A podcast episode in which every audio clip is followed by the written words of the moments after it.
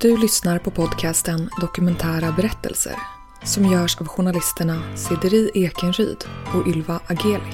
Är du nyfiken på hela den nya säsongen av Dokumentära berättelser? Då kan du gå in redan nu på Podplay-appen eller på podplay.se och lyssna på alla avsnitt av säsong 6 helt gratis. I den här säsongen möter vi många olika livsöden.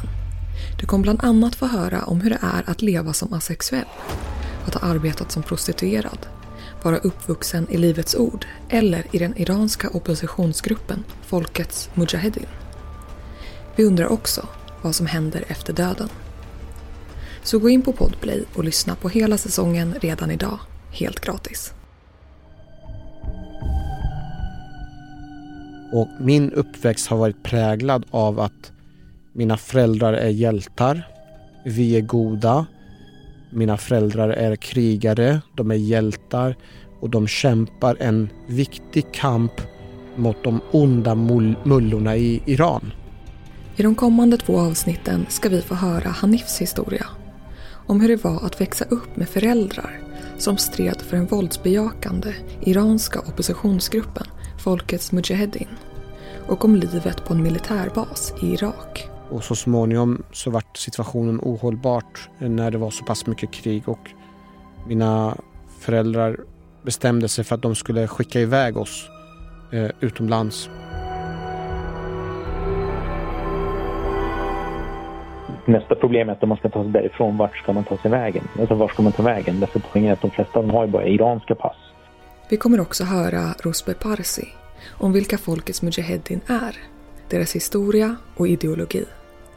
Han är historiker, lektor och programchef för Mellanöstern och Nordafrika-programmet vid Utrikespolitiska institutet. Och det kan man säga så här att självfallet har de ju då anhängare lite överallt på jorden. Du kan se det i Sverige också. Det brukar vara de här som står med fotoalbum avrättade och torterade människor och vill ha underskrifter och bidrag. Det är Mujahedin Khalq.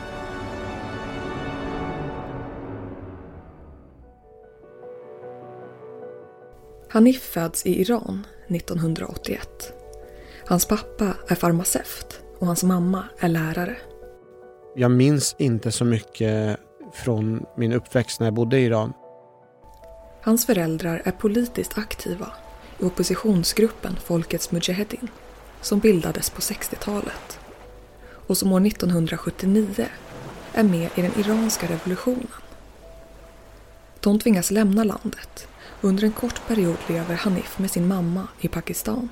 Mina tidigaste minnen är när jag springer längs med en strand eh, och plockar snäckor. Eh, och jag tror att jag är där tillsammans med min mamma och pappa. Och efter att jag springer längs med vattnet och plockar upp snäckor från, från, eh, från havet så tittar jag på dem och ser om de är hela eller halva.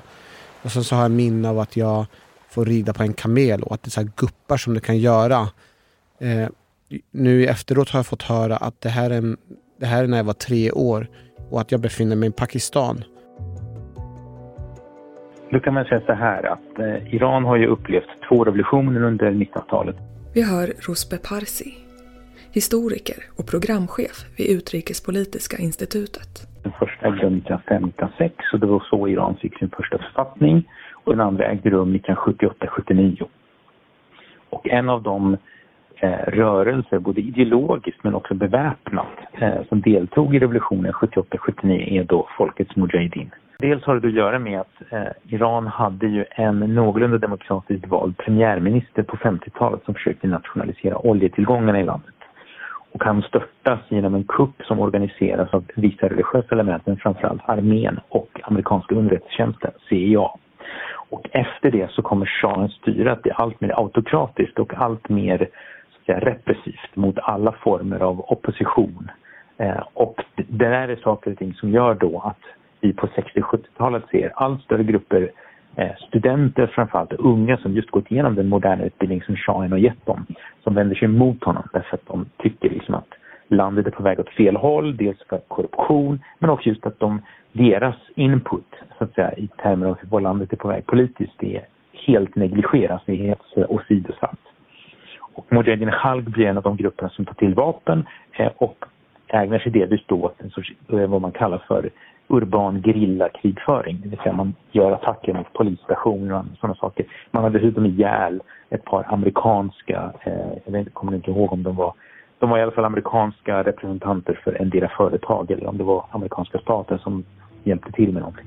Och det är det som då bidrog också till att de blev terrorstämplade i USA så småningom. Det jag har fått återberättat det är att det är en studentrörelse som har varit politiskt engagerade och deras ideologi består av liksom en vänsterideologi. En del brukar säga marxister. Samtidigt som de är också muslimer och de har blandat en ideologi mellan marxism och islam det som gör Folkets Mujahedin lite svårdefinierad det är ju att dels att de har ändrat inriktning ett par gånger under historiens gång. Eh, och dels därför att de, det utifrån inte är helt lätt att klura ut exakt vad det är de står i olika frågor. Eh, vad man brukar säga generellt sett är att den börjar då utifrån en, en, den här, moderrörelsen som försökte att dels vara religiös men också att vara liberal. Det vill säga inte den typen av islamism som vi förstår det idag. Utan det var mer en tanke att man utifrån religionen skulle kunna hitta ett sätt att Eh, dels protestera mot shahen då, kungamakten, eh, och också hitta ett annat sätt att styra landet. Men då var det fortfarande inte tanken att de rättslärda, det vill säga motsvarigheterna till präster, skulle styra. Och detta är så att säga grogrunden då för Mujahedin, folket Mujahedin, som är en av flera rörelser som kommer att ta till vapen. Och deras syfte har varit att försöka eh, kasta bort den regimen som fanns i, i Iran. Eh, vid den här tiden, 79, när det blev revolution, då var det shahen som var som en diktator, eh, kungen där, som, var, som man var med och störtade. Men grundprincipen som jag fått berätta är att man är emot imperialism, kapitalism, eh, som präglade eh, Iran på den tiden. Och det är framförallt den ideologin som de eh, kämpar emot. Samtidigt som Hanifs föräldrar flyr från Iran till Pakistan i början av 80-talet byggs det upp en militärbas utanför Bagdad i Irak där medlemmarna i gruppen ska leva och utbilda sig. Där Mujahedin fick tillåtelse att vara där och då var man med och skapade en, en, eh, en armé eh, för att kriga mot, eh, mot regimen i Iran. Och en av de länderna som eh, Mujahedin Khalis ledarskap så småningom kommer att, att söka sig till är Irak. Därför Irak har då startat ett krig mot Iran i september 1980. Och Mujahedin Khalq kommer så småningom då att ha sin egen väpnade gren baserad i Irak och delta delvis i striderna mot det egna landet det vill säga mot den Islamiska republiken. och det där är det, det som också då bidrar till att Mujahedin är så illa ansett i Iran. Därför att man ser dem då som förrädare. Oavsett vad man sen tycker om den Islamiska republiken så detta att de lierade sig med Saddam Hussein och slogs på hans sida mot Iran är så att säga kardinalsynd. Armén som byggs upp har alltså som syfte att kriga mot ledningen i Iran. Fler och fler människor ansluter sig och militärbasen blir Hanifs och hans lillebrors nya hem. Så jag växte upp så småningom eh, på den här militärbasen när jag var sex år. Och min uppväxt har varit präglad av att mina föräldrar är hjältar. Vi är goda. Mina föräldrar är krigare. De är hjältar och de kämpar en viktig kamp mot de onda mullorna i Iran. Eh, det här har varit min uppväxt och det är det här enda som jag vetat om. Att vi är goda och de andra är onda. Det har präglat min uppväxt.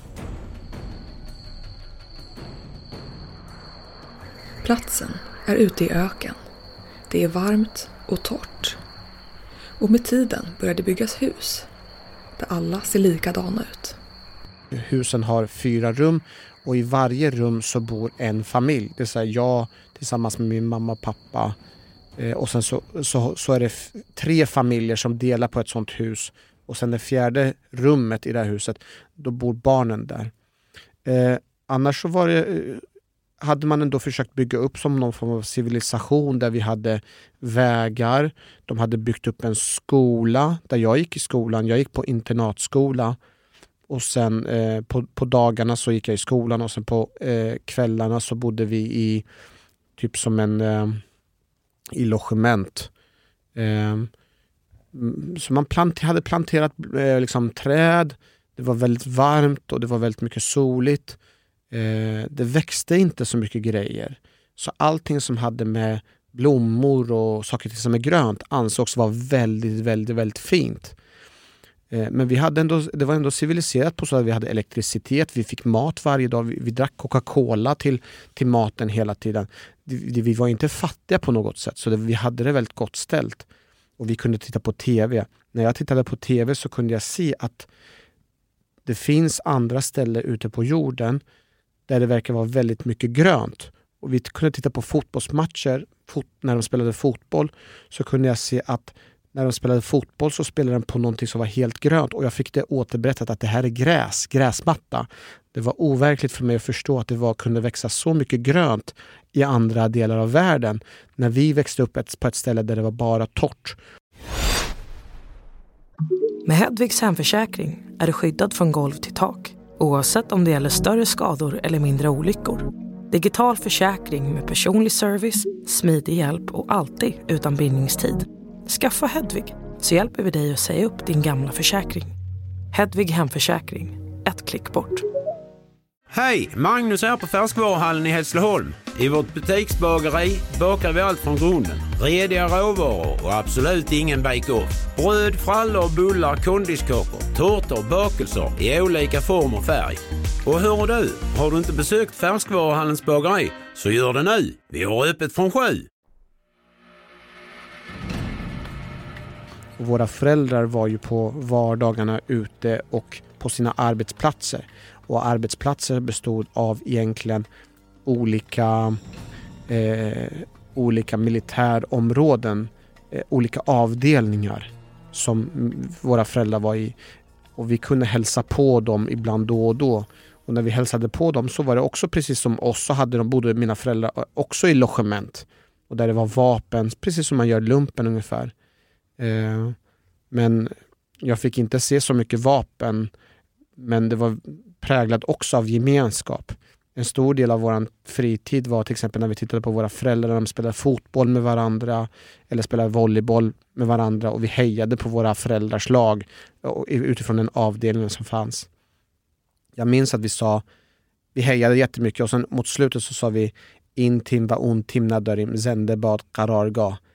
Vi har inte olika lag, vi har bara ett lag. Länge leve militärbasen. Och den meningen präglade egentligen väldigt mycket av min uppväxt. Vi är ett gemenskap, vi är ett team. Länge lever vi. Så vilka var då ledarna bakom Folkets Mujahedin? Vi hör Rosbe Parsi igen. Mujahedin Khalq eh, hade vid det laget kan man säga två ledare. Eh, då, det man måste komma ihåg med Mujahedin Khalq det är att de som grupp blev allt mer eh, slutna. Det vill säga att de definieras av många som mer eller mindre som en sekt därför att de, är, de höll sig för sig själva, de har väldigt strikta regler internt. De ägnar sig åt olika former av intern disciplinering som mer påminner om, vad ska vi säga, eh, eh, maoistiska rörelser. Det vill säga där eh, de, organisationen bestämmer vem som får gifta sig eh, och vem som måste skilja sig och sådana saker.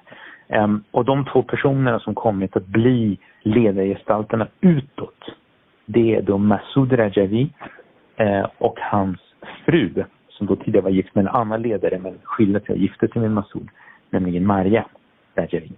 Och Masoud Rajavi är det ingen som sett på år och dag och alla tror sig veta att han är död.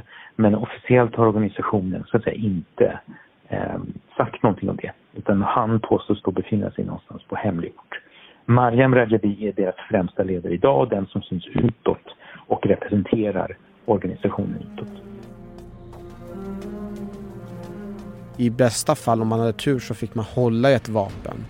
Jag har aldrig sett till exempel att någon har avfyrat ett vapen eller skjuta eller någon så här vapentaktik.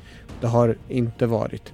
Däremot så kan man ju, kan vi i liksom i våran uppväxtmiljö och parker kunde vara uppbyggda av till exempel gammal vapenammunition.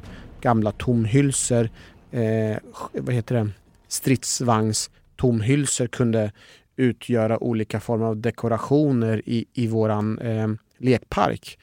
Eh, man kanske kunde se en gammal stridsvagn som man kunde leka i som är gammal. Så, men det var ingenting som var kopplat till att vi skulle öva på att... Det var ingenting som var fokus på att vi ska ha vapenträden och så. Utan det var någonting som var spännande och häftigt och hade vi tur så fick vi kunna hålla i något, något vapen och så. Men man glorifierade vapen då eller? Man skulle säga att det till viss del glorifierades eller eh, så var man verkligen med och normaliserade. Att försöka ta bort den här eh, känslan av att det är någonting farligt.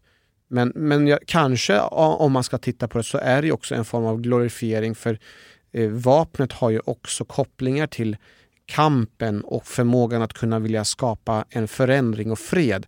Och det var ju via vapen som man var tvungen att göra. Så att, eh, jag skulle nog säga ändå att man glorifierar vapen.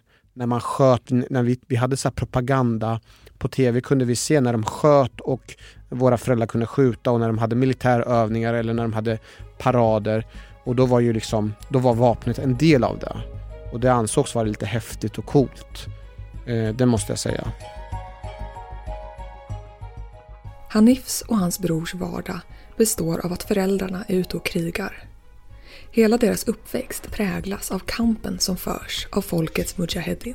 Och som barn kommer jag ihåg att vi till och med tänkte och funderade på hur vi skulle hjälpa våra föräldrar. Där jag och tillsammans med mina klasskamrater eh, sätter oss och planerar hur vi ska döda den onda eh, ayatollah Khomeini som var, eh, som var vid makten då. Och hur min eh, kompis hade kommit på att man skulle hitta, liksom, man skulle skala, skala av massor med kablar, så här hård kopparkabel och, göra, och forma om den så att man skulle kunna hålla i som ett handtag. Men vid andra sidan så skulle det vara två piggar som sticker ut. Och han berättade för mig om sina planer hur han skulle parfymera det här handtaget, lägga det i ett kuvert och parfymera med Khomeinis favoritparfym. Och sen så ska han posta den här till Khomeini och Khomeini skulle vilja eh, ta tag i det här, eh, öppna det här kuvertet som luktar gott som är hans favoritparfym och sen så ska han hålla i det handtaget och så ska han trycka in det i ett vägguttag och då ska han få en stöt och då ska han dö. Eh, det var ett sätt som en kompis till mig försökte hitta på. En annan kompis till mig höll på och gjorde sitt eget hemmagjorda gift som bestod av eh, olja, diskmedel och eh, så här tändstick eh, huvud och han blandade ihop med olika kryddor. Och Tanken var att det skulle vara en form av gift som man skulle kunna eh, förgifta Khomeini med. Så, så, på något sätt så var det här ändå präglad. Vi var ju ändå präglad av våra föräldrars kamp. Eh, det var inga konstigheter med det. Efter en period på ett par månader inser Hanif att han inte har sett sin pappa på länge. Det var ju så att vi gick ju i skolan på vardagarna, på helgerna kunde vi komma hem. Och ibland när jag kom hem på helgerna så var inte min pappa där för han var ute och kriga. Jag hade efterfrågat vart han var. Men min mamma sa att han kommer snart tillbaka, han kommer snart tillbaka. Och någon dag när jag var ute och lekte i lekparken och gungade tillsammans med min bästa vän Hanif. Då sa han att han vet någonting som inte jag visste. Och, det var, och när jag hade tjatat så där mycket som man kan göra som en eh, 6-7-åring så sa han att min pappa var död. Och det var ju som en eh, kniv i magen. Eh, jag minns inte så mycket mer. Jag minns inte om jag grät. Jag minns inte om jag tyckte att det var jobbigt eller inte. Men jag vill tro att mitt sätt att bete mig kanske hade att göra med min pappas bortgång. Och kanske att jag för första gången så pass tidigt i mitt liv kände en form av eh, att jag kände att det var en förlust av någon som var väldigt nära mig att jag förlorade en person som stod väldigt nära mig, att det har på något sätt påverkat mig som person. Och jag vill tro att det har präglat min uppväxt och hur jag ser på relationer till andra människor. Ja, storhetstiden får man nog räkna med slutet av 70-talet och början på 80-talet. Det är under den här perioden, när Hanif växer upp på militärbasen, som rörelsen har som allra flest medlemmar. Vi hör Ruspe Parsi igen. Eh, och då hade de nog eh, i tiotusentals, kanske till och med hundratusen eller mer. Eh, men det är också en liten speciell tid för det är en revolution så att det inte liksom det, det går liksom inte riktigt att sia om eller på något vis eh, utröna vad det skulle innebära i så fall. Det som är klart är att de, de gjorde väpnat motstånd även mot Islamiska republiken men de var inte tillräckligt starka utan de fördrevs helt enkelt. Sen var det så att många fängslades i Iran och det är ju fortfarande ett sår därför att de, inte bara de, men en hel del av de som fängslades då avrättades sedan 1988 i den största våg av massavrättningar Iran haft i modern tid. Och en av de grupperna då som avrättades eh, var Mujahedin I augusti 1990 inleds Kuwaitkriget mellan Irak och USA tillsammans med allierade länder.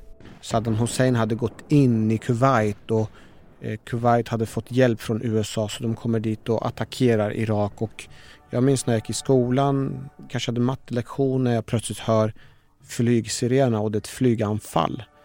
Och hur det utbryter ett panik i, i vårt klassrum och vi springer och, och tar tag i sådana här läskiga skyddsmasker. De såg ju skitläskiga ut. Tar tag i de här läskiga skyddsmaskerna och så, så springer vi på ett led som ett myr, som massor med myror och så springer vi ner i, i skyddsvärnar som man hade grävt grävt i, i den här öken, sandmarken i, så att det blir som en underjordisk grotta där vi får springa och gömma oss och sitta där och vänta tills vi får komma ut igen. Eh, det var det, det pågick under en längre tid och så småningom så vart situationen ohållbart. Hanifs mamma bestämmer att han och hans bror ska skickas utomlands.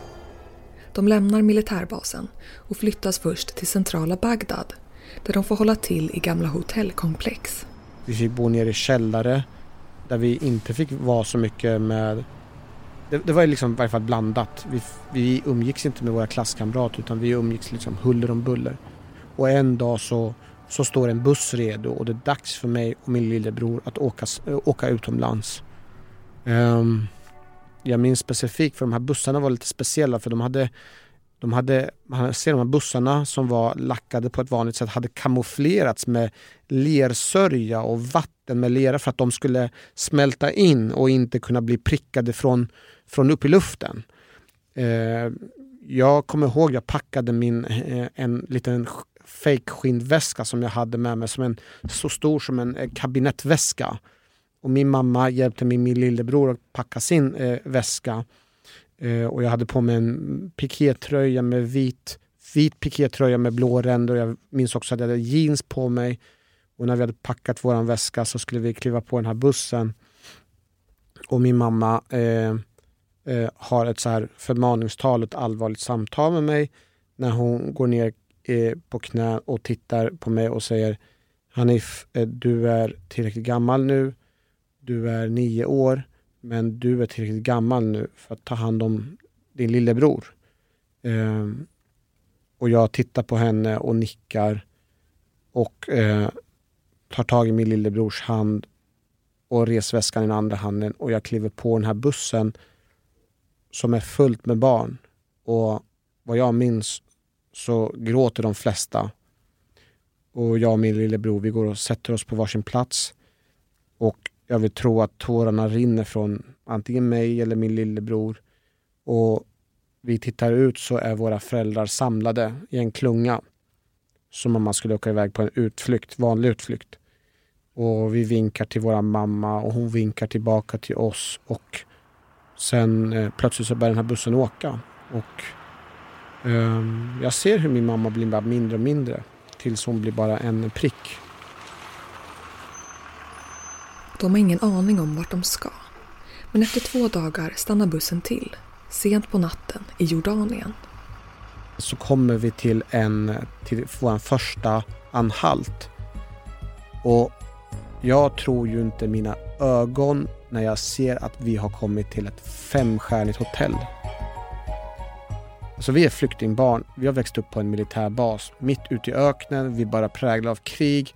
Vi är helt så utmattade efter två dagars resa. Och nu kommer vi till en femstjärnig hotell.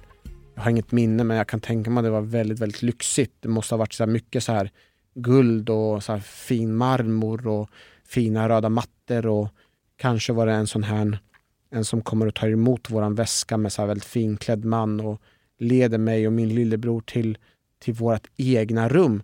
Eh, I Irak så bodde vi nere i källare med massor med andra barn. Nu skulle vi få ett eget rum, ett dubbelrum. På, I rummet så fanns det till och med TV. Jag hade, inte, jag hade visserligen sett på TV men jag hade aldrig haft en egen TV. På morgonen när vi ska käka frukost, då får vi gå till en jättefin matsal. Så här uppdukat med, med så här vita dukar och eh, jättefin eh, servis och besticken var väldigt fina. Och så, så ser jag hur de här, jag vet inte om det kallas för kypare, kommer dit och kommer med brickor som, som innehåller varm mat och det är en sån här kupol. Och så, så öppnar de här kupolen och så är det mat där. Vid något tillfälle, jag kommer ihåg, de kommer med en sån här kupol, så var det spagetti och köttfärssås.